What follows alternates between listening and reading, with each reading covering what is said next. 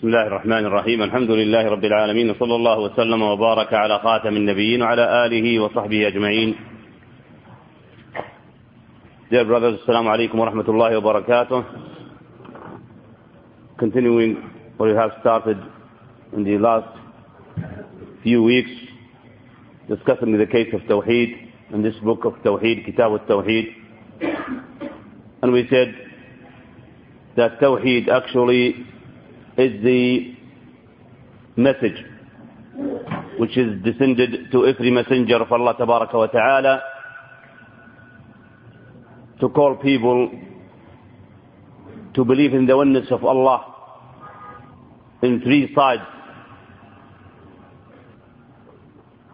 The side of Rububiyyah, Lordship, the side of Uluhiyyah, worship, and the side of names and qualities, Asma wa Sifat. And no one is counted as a manifest unless he believes and acts upon these three kind of Tawheed or three sects of Tawheed. Kitab al-Tawheed is talking about these in different chapters. We've been through some of these chapters already. Last week we started the, third, the eighth chapter and we still have some hadith on that to discuss tonight inshallah ta'ala. The major case we have to put in mind when we discuss this chapter number 8, the case of ruqa and amulets and other things, we're not supposed to be taken or attracted by the examples away from the original fact. Yani Sheikh Rahmatullahi alayhi, he is discussing these examples because they were widely spread in his area, in his area when he authored this book, when he made this book. But that does not mean that only these things he's talking about is the problem. The major case of this case, the case of ruqa, amulet, ta'weez, other things is dependence. Reliance on Allah tabaraka wa ta'ala only. Whenever there is a problem of reliance, then it is the case of these and others. So, in every area of Islamic world, or this whole world, you'll find that different examples. If the case of ruqa, or the case of amulets, or other cases, cords, or so on, is not used in some other areas in this world, doesn't mean they have no problem in the case of reliance of Allah subhanahu wa ta'ala, which is an Arabic word called tawakkul. So maybe you find in your area, in your country, in your country, in some other areas, some other countries, different mistakes, which contradict with the case of reliance on Allah tabaraka wa ta'ala. That's what he's talking about. But he gave us these examples to show that these are the major cases which is happening in his area when he was made, making this book.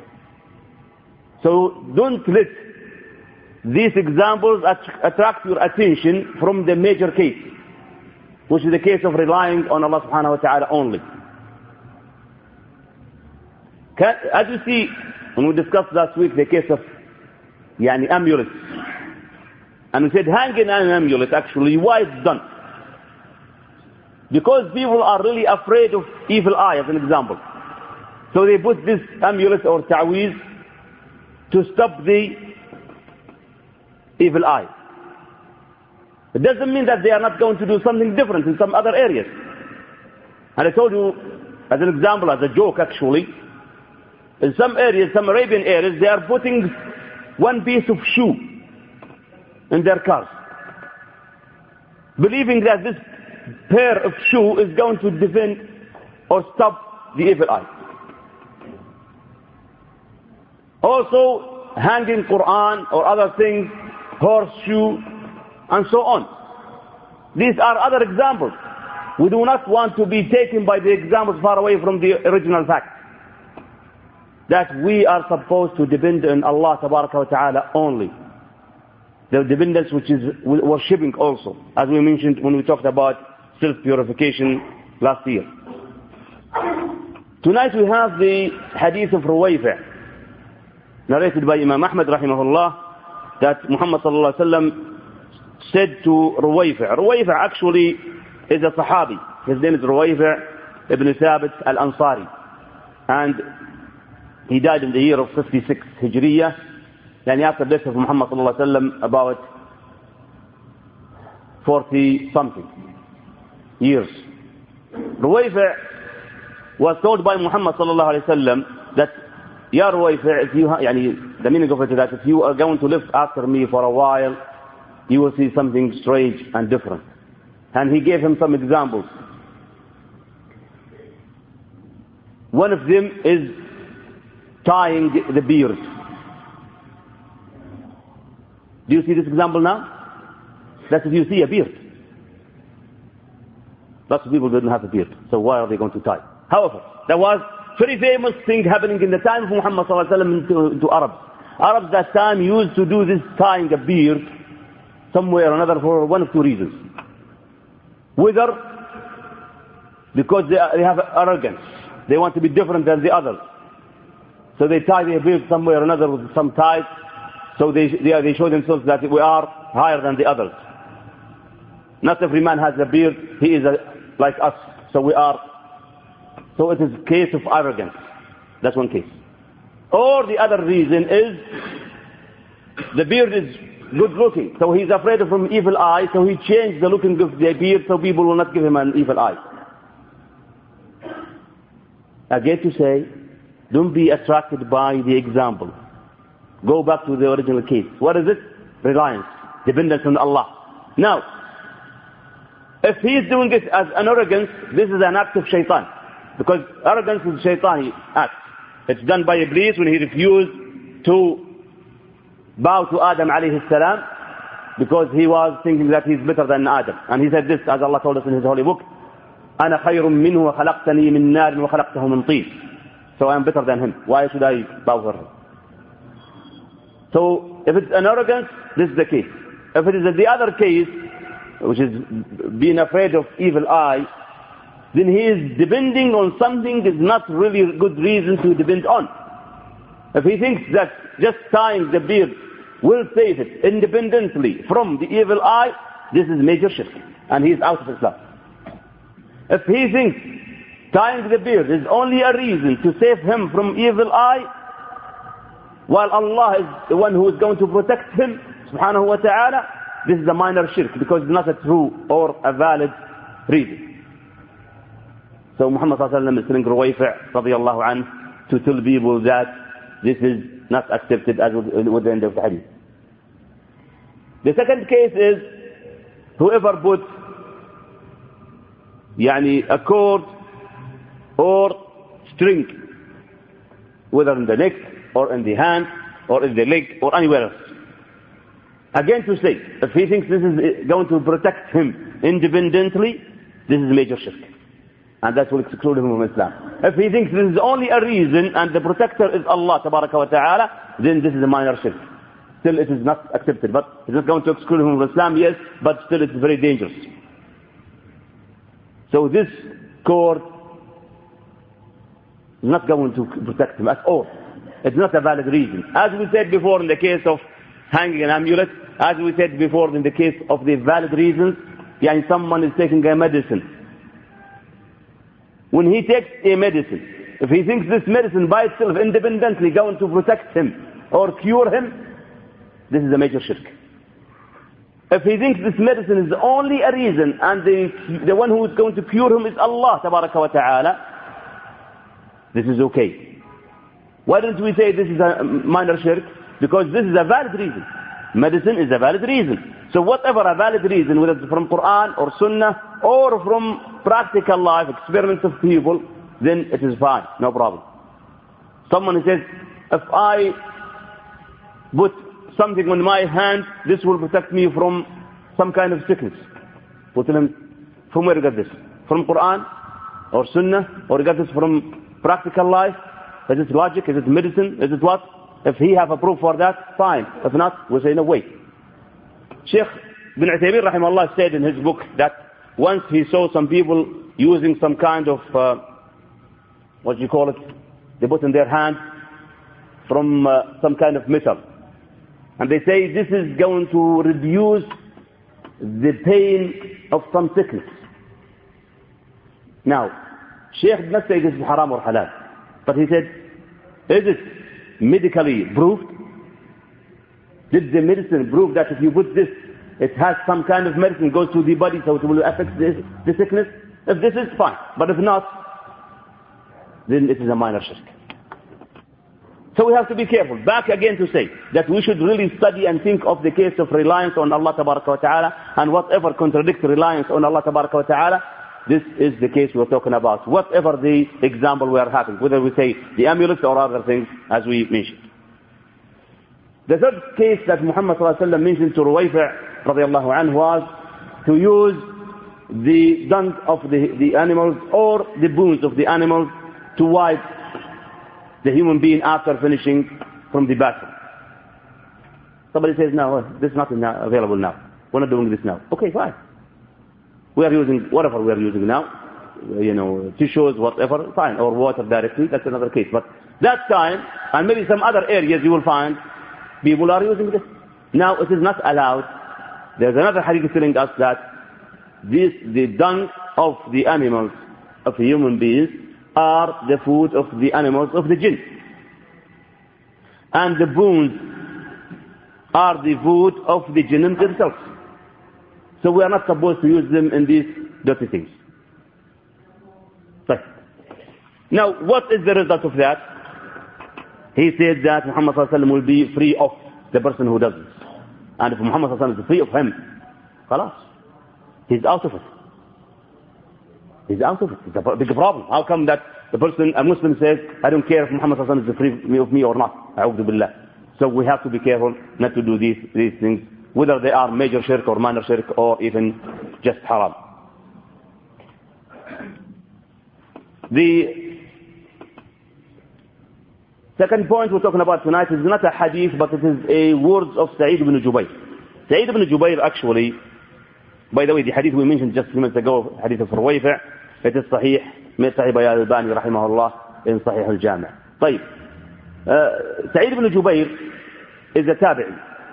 Said ibn Jubayr rahimahullah was born in the year of uh, 45, 46 and died in the year of 95 and he was one of the best students of Ibn Abbas radiallahu anhuma. Ibn Abbas is Sahabi, Ibn Abbas and his father also Sahabi. So that's why we say radiallahu anhuma, two of them. Yani when you mention a Sahabi whose father is also a Sahabi, like who? Abdullah ibn Abbas, that's one case. Abdullah ibn Umar, radiallahu anhuma, or Hudayfa ibn al-Yaman, radiallahu anhuma, or Nu'man ibn Bashir, radiallahu anhuma. Both of them, the son and the father are Sahaba. So we say radiallahu anhuma. But if you say one Sahabi, Ali ibn Abi Talib, he is Sahabi, but his father is not. So we say radiallahu anhu. Yani one. That's the case. Now, Sa'id ibn Jubayr was one of the best students of Ibn Abbas.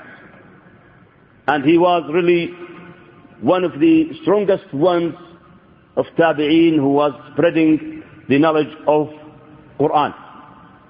And he was killed by Al-Hajjaj because of some trouble happened at that time. So he was killed by Al-Hajjaj and Al-Hajjaj after that. And he made da'wah on Al-Hajjaj before he died. So Al-Hajjaj did not kill anybody after that. He died after him. However, Sa'id ibn Jubayr said that whoever cut tamima, or amulet, from a human being, it is like if he had freed one slave to be freedom, to be free. يعني عتق رقبة as we said in, in, in the Arabic hadith of Muhammad صلى الله عليه وسلم عتق رقبة means a slave will be freed خلاص no more he's no more slave of course maybe we don't have slaves now but that was in that time a lot, especially in the after wars. So if a person is a slave and he's a Muslim, somebody is freeing him, that's a, a big case. It's a big case. So to cut an amulet from someone, this is like he is freeing a slave to be free man. That's narrated by Waqi' rahimahullah. What is the case in here?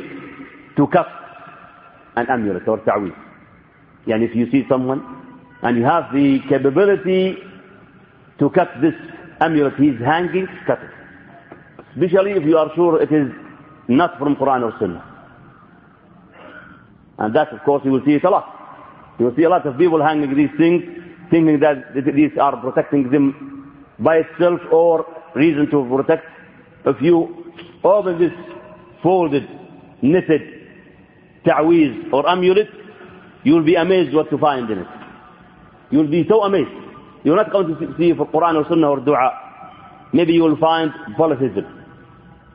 To call dead people instead of Allah, or you'll find X, O, X, O, X, O, and these things, and something does not mean anything. Because it's a business. Yani, I, don't, I, don't have, I never seen in my, my life. You saw it. You people probably saw it better than me, you know. You maybe you find a guy who having uh, baqala selling these things. Is that happening? I don't know. There are a way to make this as a business, selling these amulets for people to hang, ta'weez, hijab, yalla. Buy one to protect your children, buy one to protect you. If you hang one in your car, you'll have no accidents. If you hang one in your home, no jinni or brother or, problems will happen to you. If you don't, you will be in trouble. La ilaha illallah. Then we have a trouble in here. We have a trouble in here. Muslims or weak Muslims, they will believe these things and they start to buy these ta'weez or these amulets and hang them in the car and this and that. Why? Because their iman is weak, their faith is weak. If they have strong faith in Allah subhanahu wa ta'ala and they are reciting Ayatul Kursi, قل هو الله أحد, قل أعوذ برب الفلق, قل أعوذ الناس, they will not really care about these things. They will not accept what these people say. That's if they were from Quran and Sunnah actually. But actually, mostly are not. Sometimes maybe you open it, you find nothing. Or maybe it's just any paper. And that happened in here, you know, in here. يعني uh, these brothers who are working in Al-Hay'ah, Al-Hay'ah you usually call them مطوعين. People could say salah, salah in the markets and so on. Their business is to stop these things also. So when they find a man or, or a, a woman having these ta'weed, they take it from them. Upon this, uh, يعني words of Sa'id ibn Jubayr. And they open it. And you will not be really, you won't believe what they say, find. They find everything except قال الله قال رسوله. They find everything except Quran or Sunnah. Nothing, no, يعني very limited time they find Quran or, or Sunnah written in these amulets or ta'weed. Mostly anything writing or sometimes no writing, just a paper folded and yalla, knit it, ma'as And Muslims, poor guys, they want protection because they lost the way, the correct way of protection. Instead of asking protection from Allah, they go and ask protection from these people. Some of them, they show they are mutawwa, they are al-sheikh, while they are only predictors or magicians. But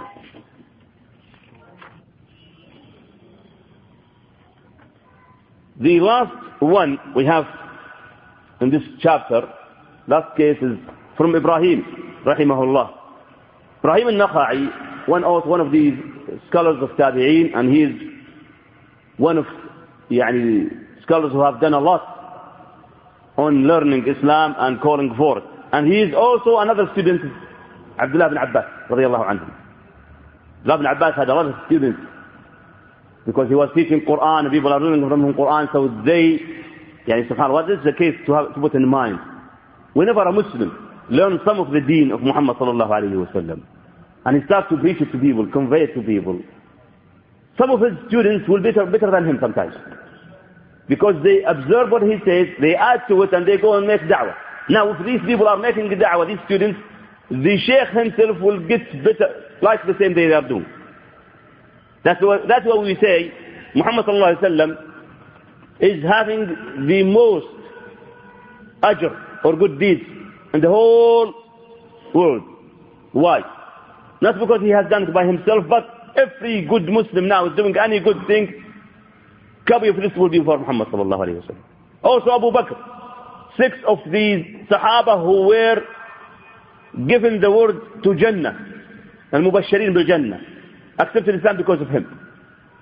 Now, whatever these six, and whoever they call, whoever the people who are called are calling, it's uh, not only a multiple, it's more than that. So that's why we say da'wah. Da'wah, ya akhwan, should be really done by a Muslim as much as he can. Doesn't have to be in a microphone, in a masjid, in this. No. Da'wah, if you are walking in the street, Assalamu alaikum ya akhi, do this, don't do this. Jazakallah khair. Maybe this one word you say, you will gain a lot of ajr because of it. You don't know.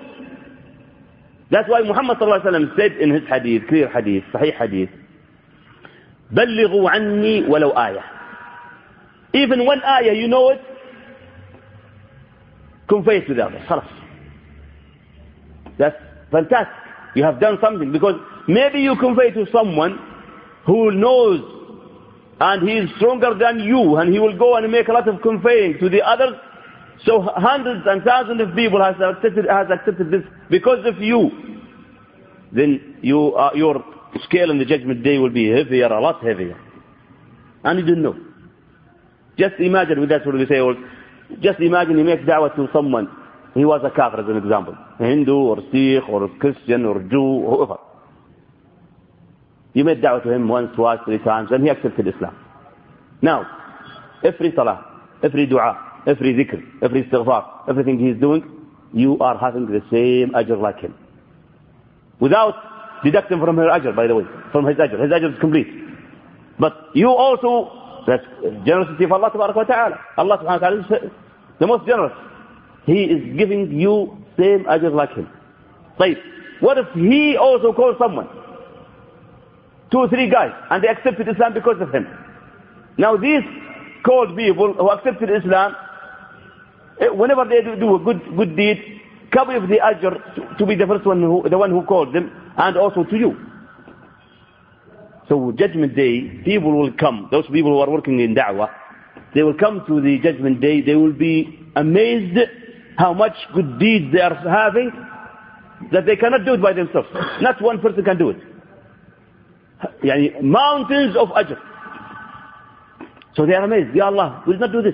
True. You did not do it. But it has been done because of you. So you are shared with the ajr. That you are giving copy of the ajr. So every Muslim really is... Yani it's not the case. Da'wah here is not the job of sheikh. A job of, of, of da'iyah. No. Every Muslim is a da'iyah. In your house, in your work, with your colleagues, just imagine you pass a pamphlet or a tape or a CD or something to the others. Even if you are not, or you are not alim, you are not, you don't know what, what, what even in it, but you just pass it. And I told you once about that guy who was, he was working only as a security guy. He is sitting in the gate of a hospital, a big hospital in Riyadh. But what he was doing is that he was, keeping a carton full of pamphlets in every language. So every time people come, they cannot leave unless he uplifts the barrier. So before he, he goes and see, what's your language? English. Take this one. Yalla, go. Then he uplifts the, and he goes. What's your, uh, what's your language? Urdu. Yalla, take. Tagalog. Telugu. Hindi. Bengali. Yalla, take. Now, because of this, and for 20 years, 3,000 persons accepted Islam because of him. And he's a regular person. He doesn't have much of knowledge of Islam or anything. But he just gives. Just imagine now how many ajr this guy is going to give. How many ajr? Allahu Akbar. Why can't I, you, and the others do it? Is it impossible? Is it that hard? Will it cost us a lot? No. At work, my colleagues, my friends, this, just carry it in your bucket, yeah, take this. Somebody says, okay, well, if I do this, they start to give me a hard time, and maybe they'll shout to me, ask me questions I cannot answer, uh, maybe my manager will get angry. Do try it. Don't put barriers before you start. Our problem sometimes is that we put the barriers before we start.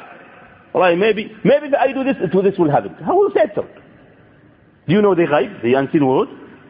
Why don't you, say, why don't you make a better expectation? If I do this, people will accept, inshallah. Or at least some of them will accept. طيب, what about Muhammad sallallahu alaihi wasallam? The best person ever walked on earth. The best person who can talk. Sallallahu alaihi wasallam. The, best, the person who was beloved by every Qurayshi that time. Before da'wah. Did he, uh, did everybody accepted what he said? No. He tried and tried, the people started to uh, be enemies to him and they said bad things about him, bad names, so on, maybe hurt him by rocks, by dirty things. That's natural, yeah.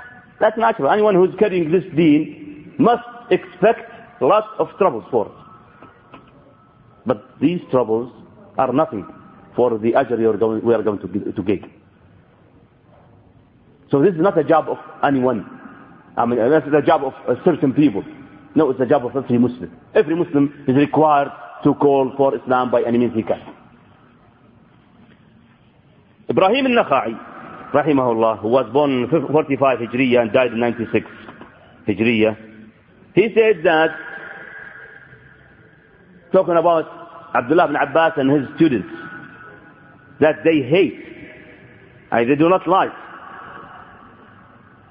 all the tama'im, amulets, whether they are from Quran or from others. Now this say, as we said in last time, we, was no problem to repeat it tonight because it's very important. Some people say, يعني every amulet is refused and rejected. Yes, it is rejected and we are not supposed to hang any amulet. So whether it's from Quran or Sunnah or correct dua, still. And we gave the reasons the week before last week. We'll repeat it tonight. Okay, hanging an amulet is three levels. Hanging an amulet, because Urdu ta'wid, right? But hanging this in the neck or in the hand or in the children or in the car or anything is three levels. Whether it's a major shirk, which excluded from Islam. If the person thinks that this amulet independently by itself will protect him from everything. Allah is not there, a'udhu billah now. So this is major shirk. Second level, if he thinks that this amulet or ta'weez is a reason to protect him, while it is not a true reason, as I told you, loaded with nothing. This is a minor shirk. Not out of Islam, but he is in danger. Right. Third one, if this amulet or ta'weez is loaded with Quran, correct dua, sunnah Muhammad sallallahu alayhi wa then it is only haram. Not shirk, major or minor. No, it is only haram. Why is it haram? As he is mentioned in here, Ibrahim al-Nakha'i rahimahullah, that Ibn Abbas and his students used to dislike this, to hang these amulets, even if it's from Quran or Sunnah. Why? We gave reasons. We said that there are so many reasons to say that we are not supposed to hang amulets even from Quran and Sunnah. The first reason is that these hanged Quran or Sunnah probably will be insulted, especially if they are hanged on children. They may peek on it, maybe take it in dirty places and so on. Even an, an adult man or woman who are hanging it in his neck, he may not, he may be, he will not take it every time to go to the bathroom. He may go to the bathroom while this is already hanged with Quran and Sunnah, which is not allowed in Islam, of course. It's haram, totally haram. Also, hanging this amulet could lead to hang something else not from Quran and Sunnah. Usually some things are bringing other things together. Right. Also, third or fourth reason is that the one who is hanging Quran on his chest or his hand or so on may depend on the ta'weez or this amulet and does not read the Quran or does not recite it at all. خلاص, why do I have to recite the Quran? Complete Quran is in my chest. And there are small mushaf printed, you can hang it in your chest. Right, if I hang this whole mushaf, why do I have to recite? No need. خلاص, Quran is here. Subhanallah. That's really strange. And that's very dangerous. So a Muslim really should be careful and should be aware and take what Ibrahim al-Nakha'i rahimahullah said about Ibn Abbas and his students that they usually hate and dislike to hang anything, whether it's from Quran or not. Now, if I don't hang it, and I think that, okay, today I have to do something to protect myself from evil eye, from jinn, from that, from this, from magicians, and then every morning, before the sun rises, I will recite what Muhammad ﷺ told me to recite.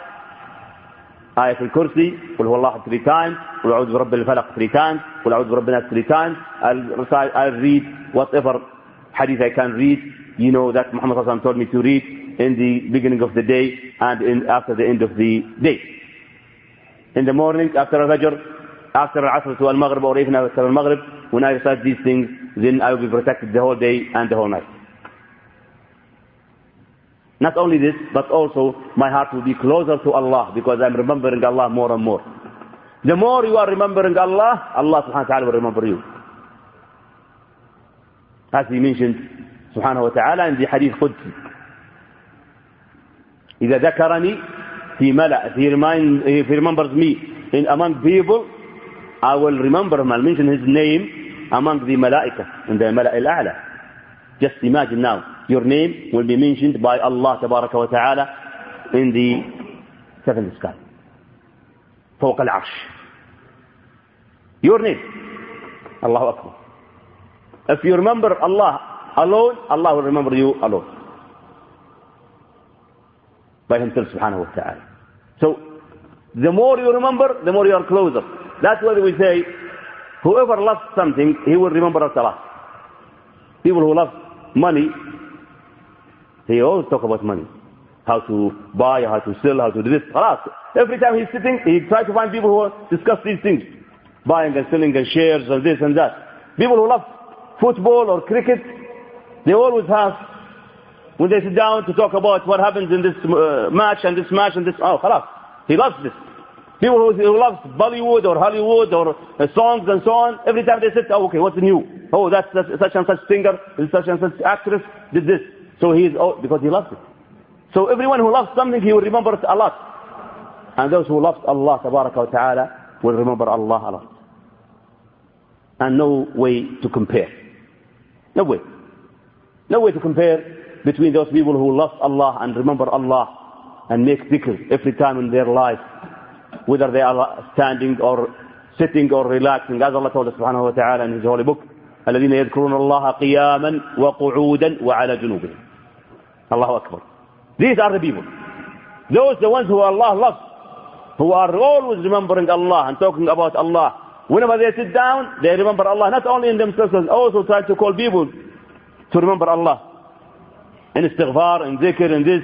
Remind them of Sunnah Muhammad sallallahu alayhi wa sallam, reminding them of Jannah and Nar, and reminding them of Judgment Day. Yani, when he see people are really angry of their yani, chances in this life, and we did not give the chance.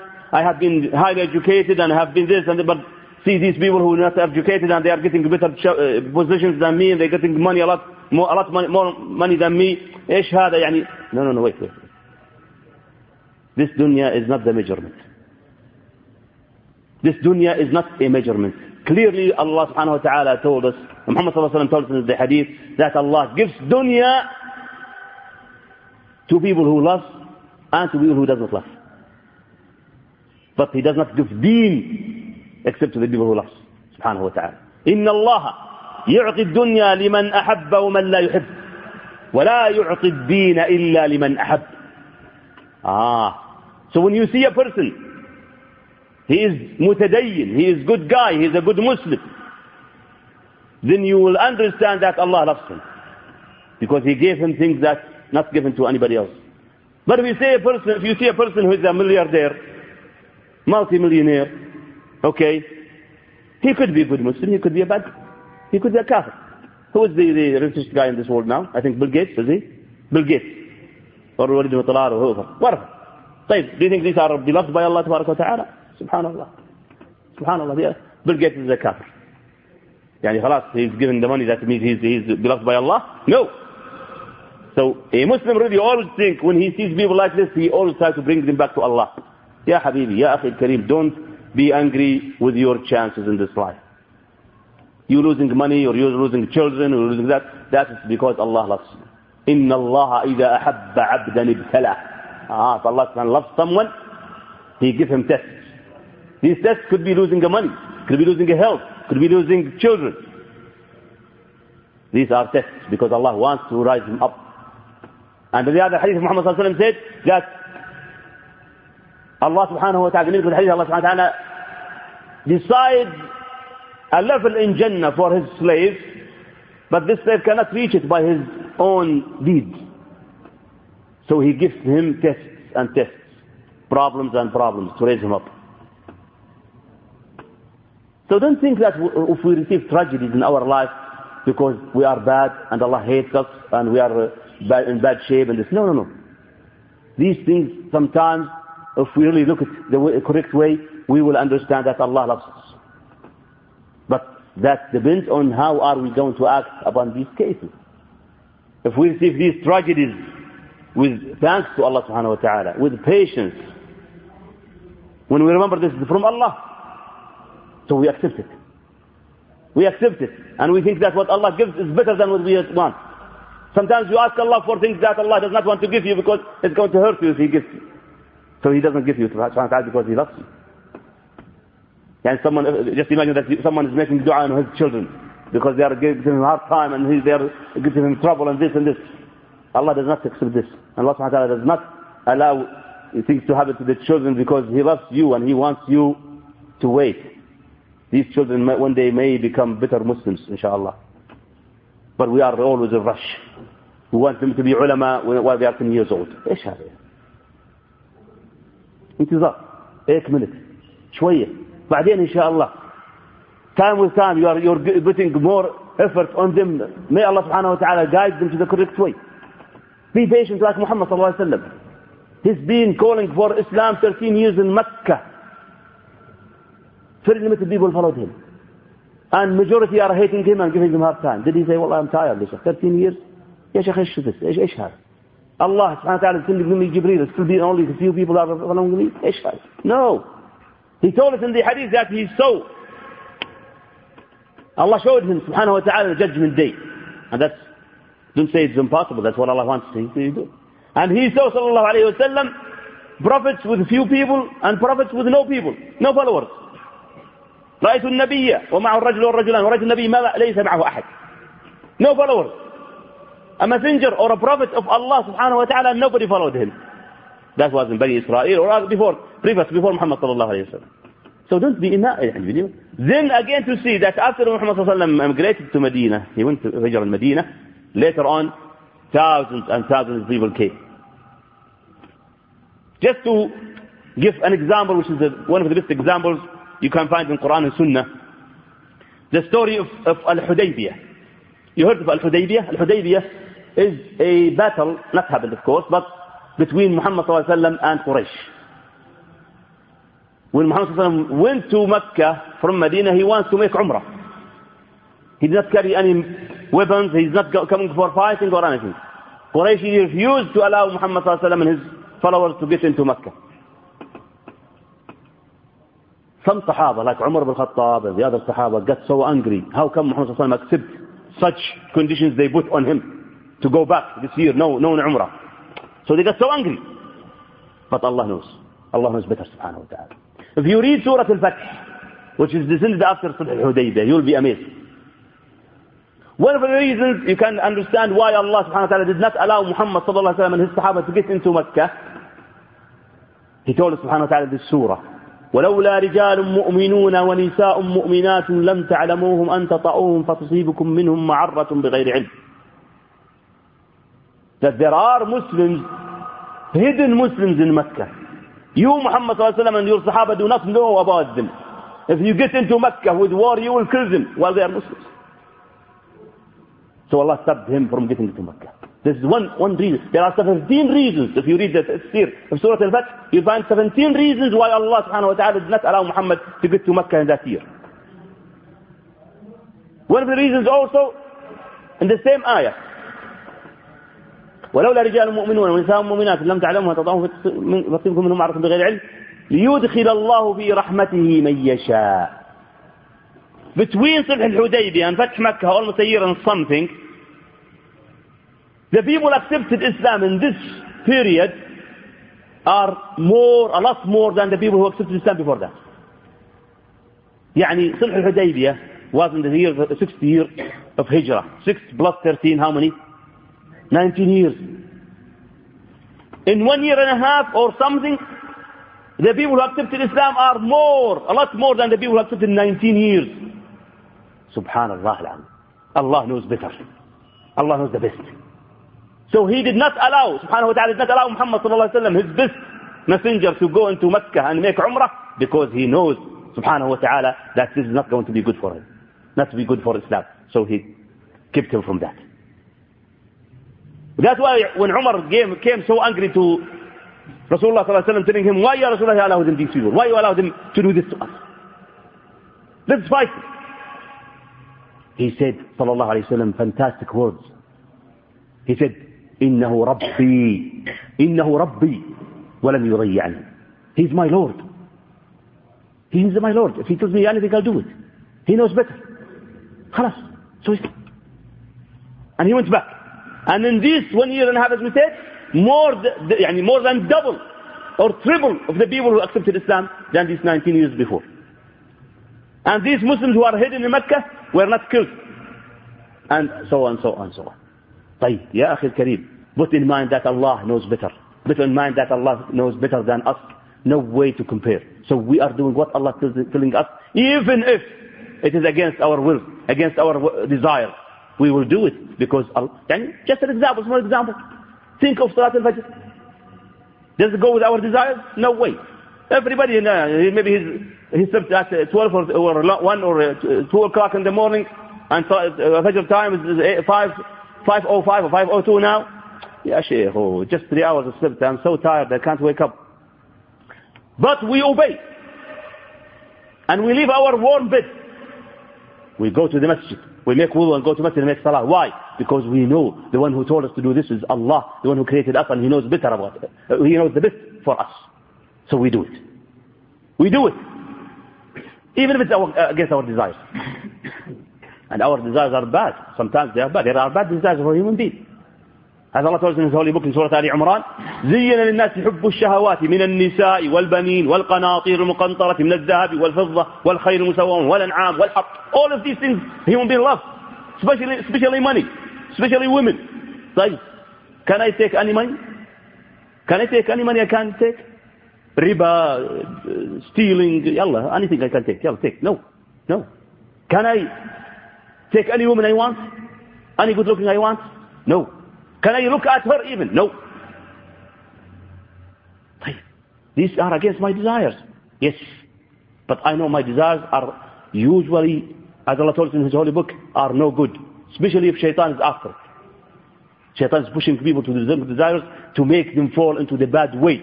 So they will not be with Muhammad sallallahu in Jannah. They will be with him in Jahannam, na'udhu billah. With Iblis.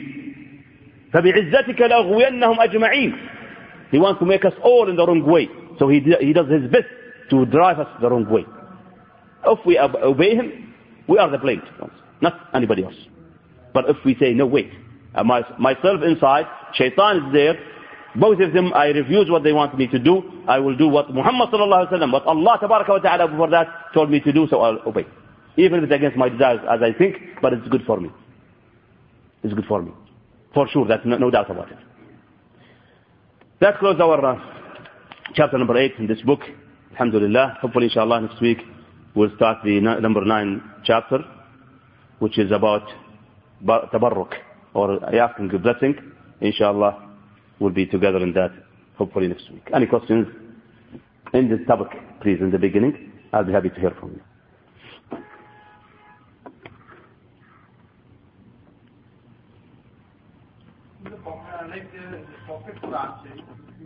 carry in the pocket. So uh, while going to a toilet, that also has to be oh, yes. taken out. Yes, yes. It's not allowed totally to take Quran. Quran is in paper with one ayah. Even the name of Allah is not allowed to take it to the... Okay, in, in the case of afraid that it's going to be taken away or robbed or whatever, then our sheikhs, they said, okay, it's allowed to take it, but you should not always do this. يعني if you can avoid it, you must avoid it. Yani, I'm, I'm walking the street, I heard adhan, I want to go to the bathroom in the masjid, but I can't take off my thobe, which is containing the mushaf. Then this is a problem. I have, if I do, if I do, maybe I came out, not only the thobe we can find. So what's the case is I should do this at home. When I am at home, I should go to the bathroom, then out, I make wudu, wear my thobe or my clothes, and go. Unless I have to, if I have to, لا يكلف الله نفسا إلا وسعها if we, have to do something we have to do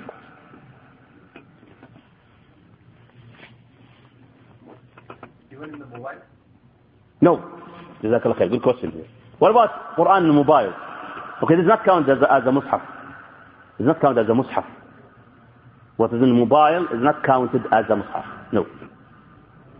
It's not something you can touch. and they take and you take, and you get some call. Ah. So it is also, and it, and the answer is just a mobile with the Quranic ayah, etc. Okay, this is... It is bas. It is Yes. actually in the bas. Yes. Okay. By the way, يعني, uh, our sheikhs in here are saying clearly that it's prohibited. It's not, it's forbidden for a Muslim to put an ayah as a ringtone. Or a hadith as a ringtone. Or even a dua as a ringtone. This is prohibited. Because as you say, this is one of the reasons to say that maybe your mobile will ring while you are in the bathroom and the citation of Quran will be there. Which is really not allowed. So, what should I do? Make a music? No. Even this one. Make a regular ringtone, which is not. Because as you can hear now, sometimes in the masjid you are praying, then you hear somebody there, huh, have this uh, strange dancing music. It's not only um, it's the dancing, sometimes, that's why we say it's very dangerous what happened to the Christians when they made their church like only uh, dancing area. They bring people, in order to bring them to the church, they make a party and they bring good, good looking girls and some music, slow dance and so on. Yalla, ta'al, just come to the church. No, our masjid is diverse totally.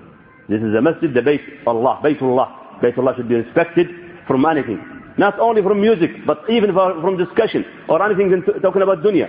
This masjid or the masjid, the Baytullah subhanahu wa ta'ala, should be respected totally when we come to it. As Muhammad told us, when we get into the masjid, we do not sit down unless we make two rak'ahs. Tahiyyatul masjid. Greeting of masjid. Clear hadith of Muhammad sallallahu I don't know why some people, they don't do this. I have noticed some brothers, they come in and they sit down. Muhammad sallallahu clearly said this, in al-Bukhari by the way. إذا دخل أحدكم المسجد فلا يجلس Don't sit down حتى يصلي ركعتين That means we are respecting the masjid. So we don't sit, even sit down unless we make... Like what if it's in the time after Al-Asr, which is prohibited time for Salah, even though, even though, even it's the time prohibited for Salah, like after Al-Asr to Al-Maghrib, this is not allowed for any Salah. But this is called a reasonable or a reason prayer. Like Salah to Janazah. You do it after Asr, no problem. Even if it's not allowed to do any Salah. But this is a reasonable because the Janazah is there. You leave it there until Al-Maghrib? Mushkila. No. So, whenever you get into the masjid, any time in the morning or in the evening, whatever, you do two rak'ahs and you sit down. That's what we say to respect the masjid. Some people uh, say answer the telephone and talking in the masjid. Is it permissible? No, it's not allowed. So the uh, What if most people drink alcohol? We do, we say it's allowed? The the. Wrong. This is, wrong. The, wow, subhanallah. Have you seen Karl Marx picture? Have you seen Karl Marx picture? Karl Marx also says much. Doesn't mean. يعني beard, beard is not every, all Islam is beard. Beard is required, yes. Sunnah of Muhammad yes. It's respected, yes. But it's not all the deen. Deen is a big thing, ya habibi. Deen, is, deen of Muhammad wasallam is a big thing. Including the beard. Not the beard, uh, not the deen is included in the beard. The beard is one of it, and it's required. And we say that whoever shaves his beard, he is uh, refusing the order of Muhammad sallallahu alaihi wasallam, because there are 31 correct hadith telling us to allow, uh, to give our beard, not to touch it. But this is not all the deen. This is part of the deen. So if this guy is having a big beard and he's making wrong, even worse. Because he is insulting the beard he is carrying by these uh, ringtones or by this talking during the salah. Other people, other people making example for beard people the people are all talking. These people are is wrong also. They are not to make they are not allowed to make example of these people because they are having beard. That's a problem here. That's why you find a lot of jokes and a lot of insulting of these mutawwa'in who say salah salah. دايركتلي ونيفر دي فايند اني مستيك اوه سي سي ها مطوع ذا انجلس طيب يا أخي مطوع ذا هيومن بين يا أخي. ميك مستيك لايك ذا اذرز وان مطوع ذا اونلي وان هو وان ذا اذرز ذي ميك افري ثينج ذي كير ما خربان هذا خليه خليه. إيش؟ آه ذاتس ا بروبلم سبحان الله باي ذا واي بيرد ون اوف اور شيخ هي واز سين ون اوف ذا بنفيتس اوف ذا بيرد is that does not allow you to go to bad places. If you have a beard, you don't go to bad places. You, يعني, you can't because, subhanallah, even if you try, people will not allow you. So, alhamdulillah, beard will really stop you from going to the bad places. يعني, especially if, areas where there are bad places like uh, bars or these things. They will not serve. Maybe. جزاكم الله خير. See you inshallah next week. Can we uh, Yes. You can start the Muslim with, with salam. It depends on if he is under da'wah. But if he is clearly an enemy of Islam and he's showing this, then you're not supposed to